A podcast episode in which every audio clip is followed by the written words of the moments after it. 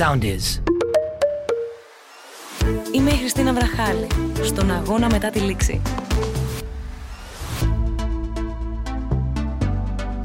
Είμαι η Χριστίνα Βραχάλη, ο αγώνας ολοκληρώθηκε και βεβαίως θέλω να δω τι γίνεται αμέσως μετά τη λήξη του αγώνα. Η Ελένη Δήμου λοιπόν κάποτε είχε τραγουδήσει «Η ζωή είναι γυναίκα» και η γυναίκα που έχω δίπλα μου σήμερα είναι η επιβεβαίωση αυτού του στίχου της Μαριανίνας Κριεζή. Θα ήθελα πάρα πολύ να την είχα συμπέκτρια, ωστόσο για κάποιο λόγο είχαμε επιλέξει διαφορετικά γήπεδα. Ωστόσο, έστω και με αυτόν τον τρόπο η επιθυμία μου σε έναν βαθμό πραγματοποιείται. Πρωταθλητισμός, μητρότητα, ζωγραφική, χορός, ομορφιά, πάθος, αναζήτηση. Μαρία Τσουρί. Σε ευχαριστώ πολύ που είσαι μαζί μας. Και εγώ ευχαριστώ που με καλέσατε. Καλησπέρα σας. Δεν ξέρω από πού να αρχίσω με σένα. Είναι τόσο πολλά, καθόμουν και έφτιαχνα έτσι το πλάνο του επεισοδίου και δεν ήξερα από πού να αρχίσω. Επέλεξα να αρχίσω από αυτό που θεωρώ πως και εμένα και εσένα μας έχει διαμορφώσει σε ένα μεγάλο βαθμό ως προσωπικότητες και αποτελεί ένα απόσπαστο κομμάτι της ζωής μας και νομίζω ότι είναι ο αθλητισμός. Οπότε από εκεί θα σε ξεκινήσω και θα ρωτήσω τι ρόλο έχει παίξει στη ζωή σου και με ποιο τρόπο θεωρείς πως σε έχει διαμορφώσει ο αθλητισμός; Θεωρώ ότι κατά το ίμιση είναι η προσωπικότητά μου. Γιατί έχω μπει πάρα πολύ μικρή στον αθλητισμό. Μέχρι μία ηλικία, μέχρι περίπου 10, έπαιξε το μεγαλύτερο ρόλο η οικογένειά μου, αλλά από εκεί και πέρα νομίζω ότι πήρε τα ενία ο αθλητισμός. Μου έμαθε πάρα πολλά και συνέχισε αυτό το σωστό παράδειγμα θεωρώ που μου δώσαν οι γονείς μου. Έγινα πειθαρχημένη, έγινα ένας άνθρωπος ε, εν ολίγης, να μπορώ να ανταπεξέλθω σε όλα, να μην φοβάμαι, να ξεκινάω από το μηδέν, να χάνω, να κερδίζω, χωρίς να σκέφτομαι τις συνέπειες, αλλά να παίρνω όλα τα θετικά και να προχωράω ένα βήμα παρακάτω, πιο δυνατή, πιο σοφή. Ο αθλητισμός όντως μαθαίνει αυτά. Ωστόσο, έχω την αίσθηση ότι ο ομαδικός αθλητισμός έχει ένα επιπλέον συν. Ότι το συνέστημά σου εκείνη τη στιγμή, που μπορεί να είναι η ήττα, η νίκη, ο τραυματισμός, η αποτυχία και η επιτυχία, έχεις ανθρώπους να μπορείς να το μοιραστείς και να ξέρεις ότι εκείνη τη στιγμή ταυτόχρονα νιώθουν το ίδιο. Που για μένα είναι πολύ σημαντικό το να μπαίνεις από μικρή ηλικία σε μια διαδικασία του να μπορείς και να έχεις το θάρρος να μοιράζεσαι το συναισθημά σου. Δεν ξέρω εσύ πώς το αντιλαμβάνεις αυτό και αν όντως σου έχει περάσει μέσα σου όλο αυτό ως διαδικασία. Είναι ένα από τα πιστεύω μου. Ο ομαδικός αθλητισμός για μένα είναι τρόπος ζωής, τρόπος διδασκαλίας να εντάσσεις σε μία κοινωνία και να μπορείς να συνεπάρχεις με ανθρώπους που μπορεί να μην ταιριάζεις τόσο πολύ, αλλά να έχεις κοινούς στόχους και να προσπαθείς να βελτιώσεις και αυτούς για να κάνουν καλό στο σύνολο, αλλά και εσένα για να κάνεις καλό στο σύνολο και ατομικά στους ανθρώπους που συναντεύεσαι καθημερινά. Η ομαδικότητα είναι κάτι το οποίο χρειαζόμαστε για να μπορούμε από τη στιγμή που είναι έτσι δομένη η ζωή μας και συναστρεφόμαστε πολύ κόσμο να μπορούμε να ανταπεξέλθουμε και να, να προσαρμοζόμαστε και να ναι. συνεισφέρουμε και να είμαστε και προσαρμοστικοί, γιατί όπως είπες, δεν ταιριάζουμε και με όλους τους ανθρώπους. Αλλά οφείλουμε να συνεργαστούμε, ακόμη και αν δεν ταιριάζουμε. Αγωνίστηκε σε πολύ ψηλό επίπεδο όλα σου τα χρόνια. Δηλαδή, ξεκίνησε από το Χίο και έχεις αγωνιστεί στις μεγαλύτερες ομάδες στην Ελλάδα. Έχεις αγωνιστεί στην εθνική ομάδα, έχεις πάρει μέρος σε Ολυμπιακούς Αγώνες, έχεις κατακτήσει μετάλλια σε World League, ευρωπαϊκά, τα πάντα. Αθλητισμός ή πρωταθλητισμός; Για μένα μόνο πρωταθλητισμός. Δεν υπάρχει αθλητισμός προσωπικά για τη Μαρία. Δεν βλέπω τίποτα στη ζωή μου να το κάνω σε επίπεδο αθλητισμού. Δηλαδή, τι εννοώ, σε επίπεδο να μην έχω στο μυαλό μου υψηλούς στόχους από τις φιλίες μου θέλω να έχω υψηλό επίπεδο φιλίες. Δεν θέλω απλά να έχω ένα κοινωνικό κύκλο. Η οικογένειά μου. Θέλω να δώσω ό,τι περισσότερο μπορώ. Αυτό είναι πρωταθλητισμός για μένα. Αυτή είναι η έννοια και έτσι το έχω δομημένο στο μυαλό μου. Δεν θα μπορούσα ποτέ να κάνω αθλητισμό και γι' αυτό όταν σταμάτησα το πόλο και προσπάθησα να παίξω λίγο μπιτσβόλε, λίγο τέννη, λίγο μπάσκετ, προσπάθησα να παίξω άλλα αθλήματα για να με κρατήσουν σωματικά τα σταμάτησα. Γιατί δεν μπορούσα στα 29 μου και στα 28 μου να τα φτάσω σε επίπεδο πρωταθλητισμού. Οπότε τα σταματούσα. Δεν αντέχω σαν Μαρία να μην κάνω κάτι σε επίπεδο που θα με πήγαινε στους Ολυμπιακούς Αγώνες. Άρα πρωταθλητισμός για σένα είναι το κίνητρο του μεταλλίου, το κίνητρο του, του αποτελέσματος. Δεν μπορεί πρωταθλητισμός να υπάρχει και σε πιο μικρές κατηγορίες Παραδείγματος χάρη, μπορεί να παίζεις μπάσκετ και το κίνητρό σου να είναι κάθε Κυριακή να κερδίσει τον αγώνα. Αλλά να είναι οι απαιτήσεις να μην είναι τόσο σκληρές, γιατί ο πρωταθλητισμός έχει απαιτήσεις πολύ σκληρές και ειδικά για ένα παιδί που μπαίνει πολύ μικρό μέσα σε αυτό. Και δεν ξέρω αν εν τέλει μπορεί να ανταπεξέλθει ή πρέπει να ανταπεξέλθει ένας άνθρωπος αυτή τη μικρή ηλικία σε τόσο σκληρές και τόσο υψηλές απαιτήσεις. Μήπως είναι και λίγο άκρο ή όχι. Εγώ νομίζω ότι ο πρωταθλητής γεννιέται και δεν γίνεται. Δηλαδή δεν δημιουργείται στην πορεία. Ένας άνθρωπος σε, πολύ μικρή ηλικία που καλείται στα 10, 11, 12 να κάνει αυτό το σκληρό πρόγραμμα που εσύ λες, πρέπει να είναι έτοιμος. Να είναι έτοιμος να ακούσει τον προπονητή του, ο οποίος θα του μιλήσει πολύ άσχημα και θα κλάψει, αλλά θα είναι την επόμενη μέρα εκεί πιο καλός. Είναι συγκεκριμένη η πάστα ανθρώπων που κάνουν πρωταθλητισμό, τουλάχιστον μιλάω για τον αθλητισμό. Βλέπω και το σύζυγό μου, τον Παναγιώτη, κοινά χαρακτηριστικά. Συναστρέφομαι με πάρα πολλούς ανθρώπους οι οποίοι σε διάφορα αθλήματα έχουν φτάσει σε επίπεδο αυτό που έχω φτάσει και εγώ. Κοινά τα χαρακτηριστικά που μας πήγαν σε αυτό που μας έφτασαν εκεί. Ω στοιχεία χαρακτήρα Είναι στοιχεία, τα στοιχεία χαρακτήρα και σε αυτά που επιμείναμε και ζήσαμε και αντιμετωπίσαμε είναι όλα κοινά βιώματα. Τώρα αν, αν κάποιος είναι λίγο πιο εγωιστής ή λίγο πιο έχει κάποια άλλα μικρότερα κομμάτια τα οποία φτιάχνουν και την προσωπικότητά του δεν παίζουν τόσο ρόλο. Αλλά αυτά τα οποία μας κάνανε πρωταθλητές είναι κοινά. κοινά. Πάντα με όποιον συζητήσω βλέπω κάθε μέρα αθλητές και κάθε μέρα ανοίγουμε τέτοιες συζητήσεις. Και όχι για το τι γίνεται τόσο αυτή τη στιγμή, αλλά το τι έχουμε ζήσει και το τι έχουμε μέσα στην ψυχή μας για τον πρωταθλητισμό. Είναι Όλοι... κοινά βιώματα. Είναι κοινά ναι, βιώματα. Είναι, είναι, είναι η σύνδεσή σας. Ναι, η σύνδεσή σας. ναι, ναι. Το 2011 λοιπόν ήταν η χρονιά που η εθνική ομάδα κατέκτησε το χρυσό μετάλλιο στο Παγκόσμιο Πρωτάθλημα της Αγκάης. Θα ήσουν εκεί, ωστόσο λίγο πριν αποφάσισες να αποσυρθείς θέλω το πραγματικό σου συνέστημα για αυτή σου την απόφαση, γιατί επειδή ακριβώς είσαι άνθρωπος ο οποίος αναφέρθηκες πίσω στον πρωταθλητισμό και στο κίνητρο που σου δίνει, θέλω το πραγματικό συνέστημα τη στιγμή που παρακολουθώ τη οργάνωση από το σπίτι σου, τις πραγματικές σου σκέψεις, τις αληθινές σου εκείνη τη στιγμή. Καμία σκέψη μου δεν είχε να κάνει τη μετάνιωση για την απόφασή μου. Εγώ ήξερα ότι θα πάνε καλά τα κορίτσια. Γιατί είχαμε βγει την προηγούμενη χρονιά δεύτερη στην Ευρώπη. Και βγήκαμε δεύτερη στην Ευρώπη, άσχετα με το μετάλλιο, έβλεπα την εξέλιξη της ομάδας. Ήμασταν πολύ καλές.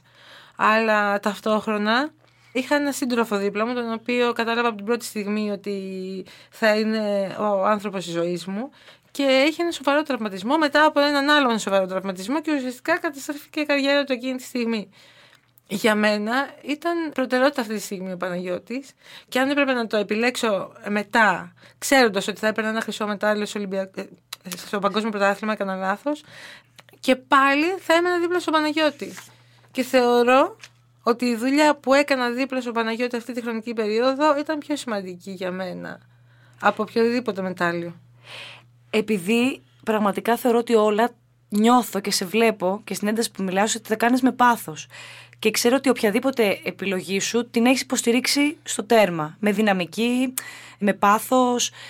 Το ίδιο έκανες και στην περίπτωση του Παναγιώτη, ο οποίος πραγματικά θεωρώ ότι αν εσύ που ήσουν μια γυναίκα που δεν είχε σχέση με τον αθλητισμό και αν δεν είχε μπει σε αυτή τη διαδικασία σκέψης, γιατί είπες αυτό που σας συνδέει με τους ανθρώπους, τους γύρω σου, είναι και τα κοινά χαρακτηριστικά της προσωπικότητας. Άρα ένιωσες αυτή την κατάσταση και τα άφησες όλα στην άκρη. Αντιλαμβάνομαι ότι για σένα ήταν μια φυσική σου βγήκε φυσικά αυτή η απόφαση. Ο ίδιος παραδέχεται ότι οφείλεται σε σένα η επιστροφή του. Πόσο ρόλο έπαιξες εσύ στην επιστροφή του Παναγιώτη πάλι στο Ζενήθ. Γιατί κατάφερε κάτι το οποίο δεν είναι εύκολο να καταφέρει κάποιος. Να επιστρέψει, όχι να παίξει σε ανταγωνιστικό πρωτάθλημα, να παίξει στην εθνική ομάδα. Μετά από πόσους τραυματισμούς, πόσα χειρουργία και θεωρώ ότι σε μεγάλο βαθμό έπαιξες, όχι σε μεγάλο βαθμό, έπαιξες καθοριστικό ρόλο στην επιστροφή του. Κοίτα, ε, η αλήθεια Εκεί, είναι... ας πούμε, συγγνώμη σε διακόπτω, πήρες μία ανάσα και λες ότι άξιζε η απόφασή μου. Ε, άξιζε η απόφασή μου, ε, θα το έλεγα και χωρίς ο Παναγιώτης να έχει επιστρέψει στην εθνική ομάδα.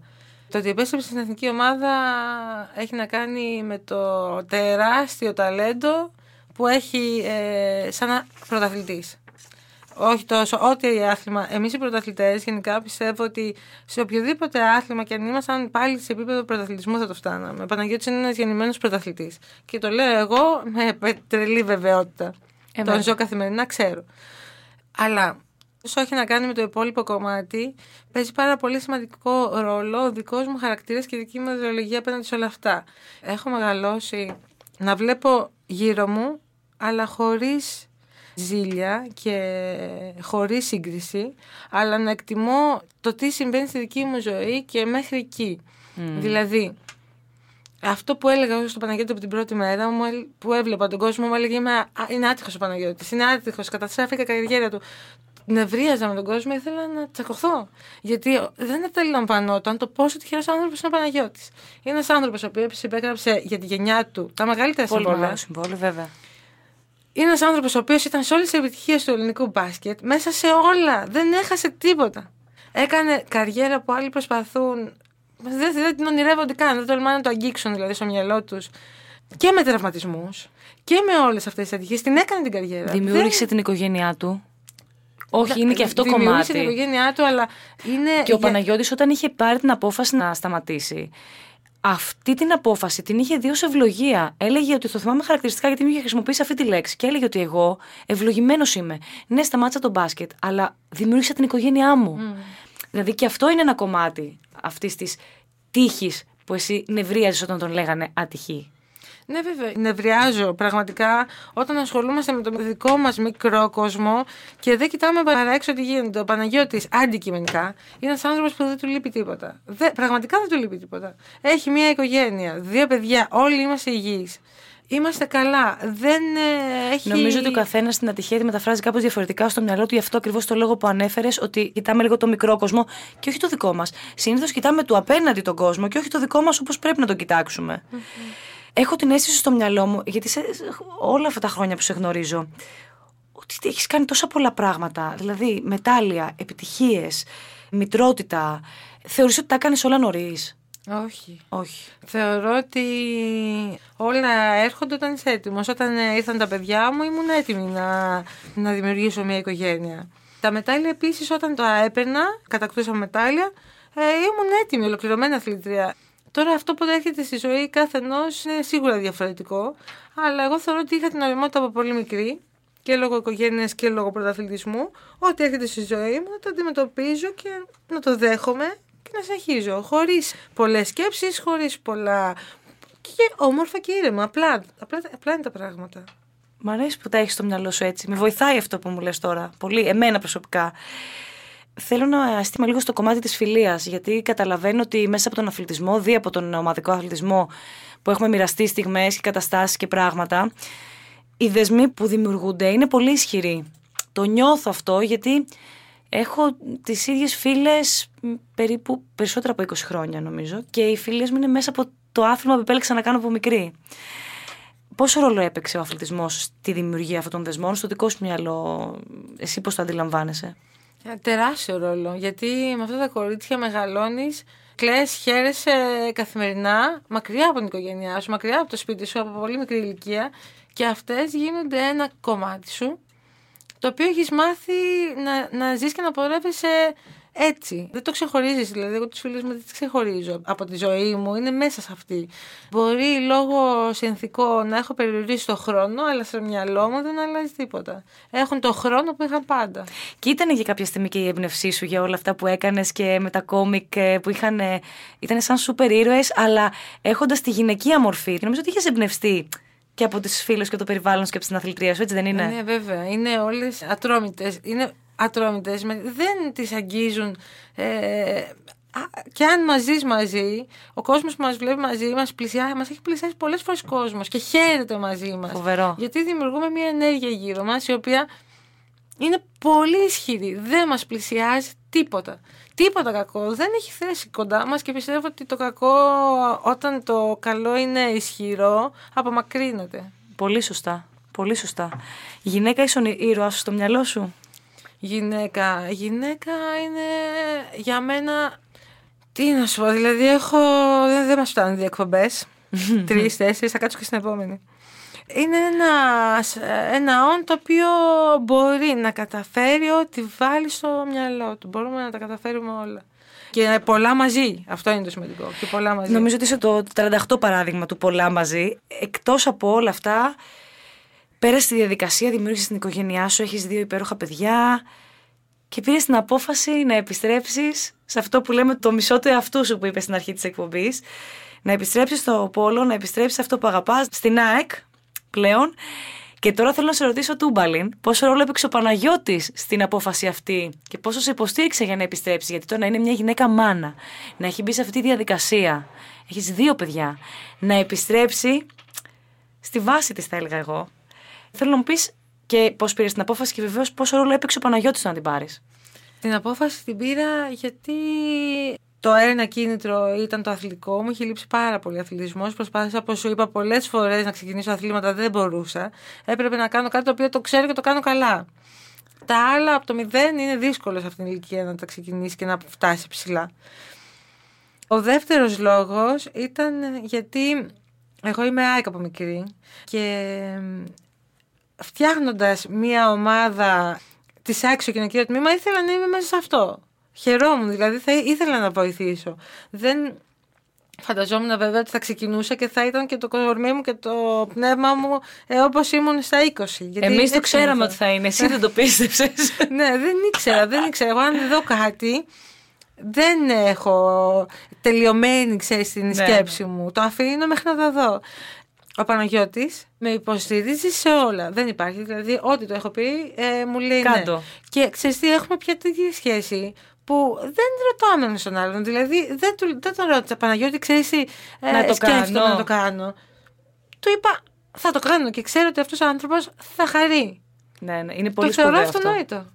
Λοιπόν, είπαμε πολυσχεδής προσωπικότητα, έχεις κάνει πάρα πολλά πράγματα ταυτόχρονα, η ζωή πάει μπροστά, το παρελθόν το έχουμε για μπούσουλα, ωστόσο η καθημερινή αναζήτηση κάπου μας οδηγεί όλους και να πω ότι ένα πολύ μεγάλο κομμάτι πλέον που ασχολείσαι έχει να κάνει με την ψυχολογία στο πάντιο και τα λέω όλα αυτά γιατί στο μυαλό μου εγώ ξέρω πώς έχω, αλλά το λέω αυτά γιατί μας ακούνε πολλές γυναίκες οι οποίες θεωρούν ότι η ζωή μπορεί δημιουργώντας την οικογένεια να τελειώνει για μια γυναίκα. Και στο δικό μου το μυαλό η ζωή ξαναρχίζει για μια γυναίκα. Αντιλαμβάνομαι ότι τα πράγματα αλλάζουν και οι προτεραιότητες μπορεί να αλλάξουν, αλλά παραμένουμε γυναίκες. Έτσι δεν είναι; Έτσι είναι. Παραμένουμε κυρίως άνθρωποι που έχουμε ανάγκες, ιδέες. Έχουμε ανάγκη για δημιουργικότητα, για συνέχιση, για βελτίωση. Πιστεύω ότι μπορούμε να τα κάνουμε όλα. Σίγουρα όλοι έχουν αφήσει πράγματα στη ζωή τους, περισσότεροι, που ίσως ο χρόνος δεν τους έφτανε, οι συνθήκες δεν ήταν κατάλληλες. Έρχονται, έρχεται ο καιρός και εγώ όταν ξεκίνησα τη σχολή είχα ένα μικρό παιδί τον πρώτο μου γιο και διάβαζα δίπλα. Μετά μετακομίσαμε γιατί ο Παναγιώτης έφυγε. Μία Ισπανία, μία Θεσσαλονίκη γύριζε ανά την Ελλάδα. Δεν μπορούσα τότε να παρακολουθήσω τη σχολή διαδικτυακά. Δεν ήταν τόσο, δεν ήταν όπως είναι τώρα. Τώρα επέστρεψε αυτό και μου δόθηκε η ευκαιρία να παρακολουθώ τη σχολή από μακριά, γιατί δεν μπορώ να είμαι εκεί. Σου πάει πάρα πολύ λοιπόν η ψυχολογία, θέλω να σου πω. Νομίζω ότι ούτε αυτό έχει γίνει, έχει γίνει τυχαία η επιλογή. Δεν ξέρω αν σε βρήκε ή τη βρήκες, αλλά η επιλογή νομίζω ότι σου ταιριάζει απόλυτα στο πάντιο, έτσι. Ναι, ναι. Λοιπόν, θα σε χρειαστούμε. Ξέρεις, είναι η εποχή που σίγουρα θα χρειαστούμε. Ναι, κορίτσια, δεν χρειαστεί, θα σας δώσω το τηλέφωνο. Λοιπόν, κλείνοντας ε, το επεισόδιό μας, θέλω να, να δώσεις ένα μήνυμα σε όλες τις γυναίκες που μας ακούν γιατί μέσα από όλη αυτή την ιστορία τη δική σου, νομίζω ότι σίγουρα κάτι έχουν να πάρουν. Ναι, να κάνετε τα πάντα για να είστε ευτυχισμένες και όλοι οι άλλοι θα παίρνουν ενέργεια από εσάς. Όποιος δεν τη θέλει αυτή την ενέργεια, τη θετική, μάλλον δεν αξίζει ή δεν πρέπει να είναι κοντά μας. Οπότε, δημιουργώντας μια δυνατή προσωπικότητα, γεμάτη, τελικά διαχωρίζεται και ποιος πρέπει να είναι δίπλα μας και κάνουμε σωστές επιλογές και Γίνεται τελικά δυναμώνουμε όλο και περισσότερο. Ήταν η Μαρία Τσουρή στον αγώνα μετά τη λήξη. Την ακούσατε στο soundis.gr. Μαρία, σε ευχαριστώ. Εγώ σας ευχαριστώ πολύ. Ακολουθήστε μας στο Soundees, στο Spotify, στο Apple Podcasts και στο Google Podcasts.